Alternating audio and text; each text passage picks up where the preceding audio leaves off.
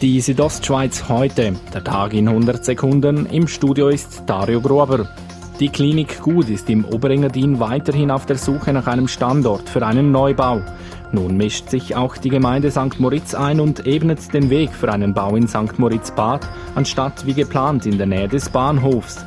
Hans-Peter Frank, CEO der Klinik Gut, schließt diese Variante nicht aus. Bei uns ist es schon so, dass wir jetzt den Standort favorisieren, wo wir wirklich eine realistische Chance sehen, den Zeitplan einzuhalten. Der Mietvertrag am aktuellen Standort im St. Moritz-Dorf läuft im Jahr 2023 ab. Die Tage werden kürzer und das Risiko für Wildunfälle auf den Bündner Straßen steigt. Aber Hannes Jenny vom Amt für Jagd und Fischerei sagt, an den Stellen, wo wir Wildwarnanlagen installieren, haben wir eine starke Reduktion der Wildunfälle. Das ist eine Möglichkeit, um wirklich Wildunfallzahlen zu reduzieren.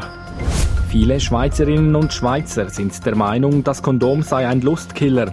Das zeigt eine Umfrage des Bundesamtes für Gesundheit BAG. Beim Gelegenheitssex würden viele darauf verzichten. Damit würden leichtsinnig Risiken eingegangen, sagt Daniel Koch vom BAG. Heutzutage gibt es auch noch Alternativen oder zusätzliche Mittel, aber das Kondom das bleibt nach wie vor das wichtigste Verhütungsmittel.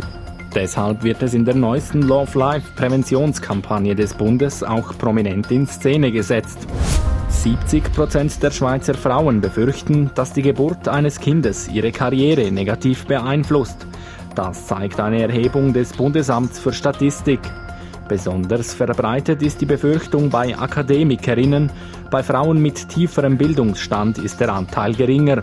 Studierte Frauen bleiben am häufigsten kinderlos. Die Südostschweiz heute, der Tag in 100 Sekunden, auch als Podcast erhältlich.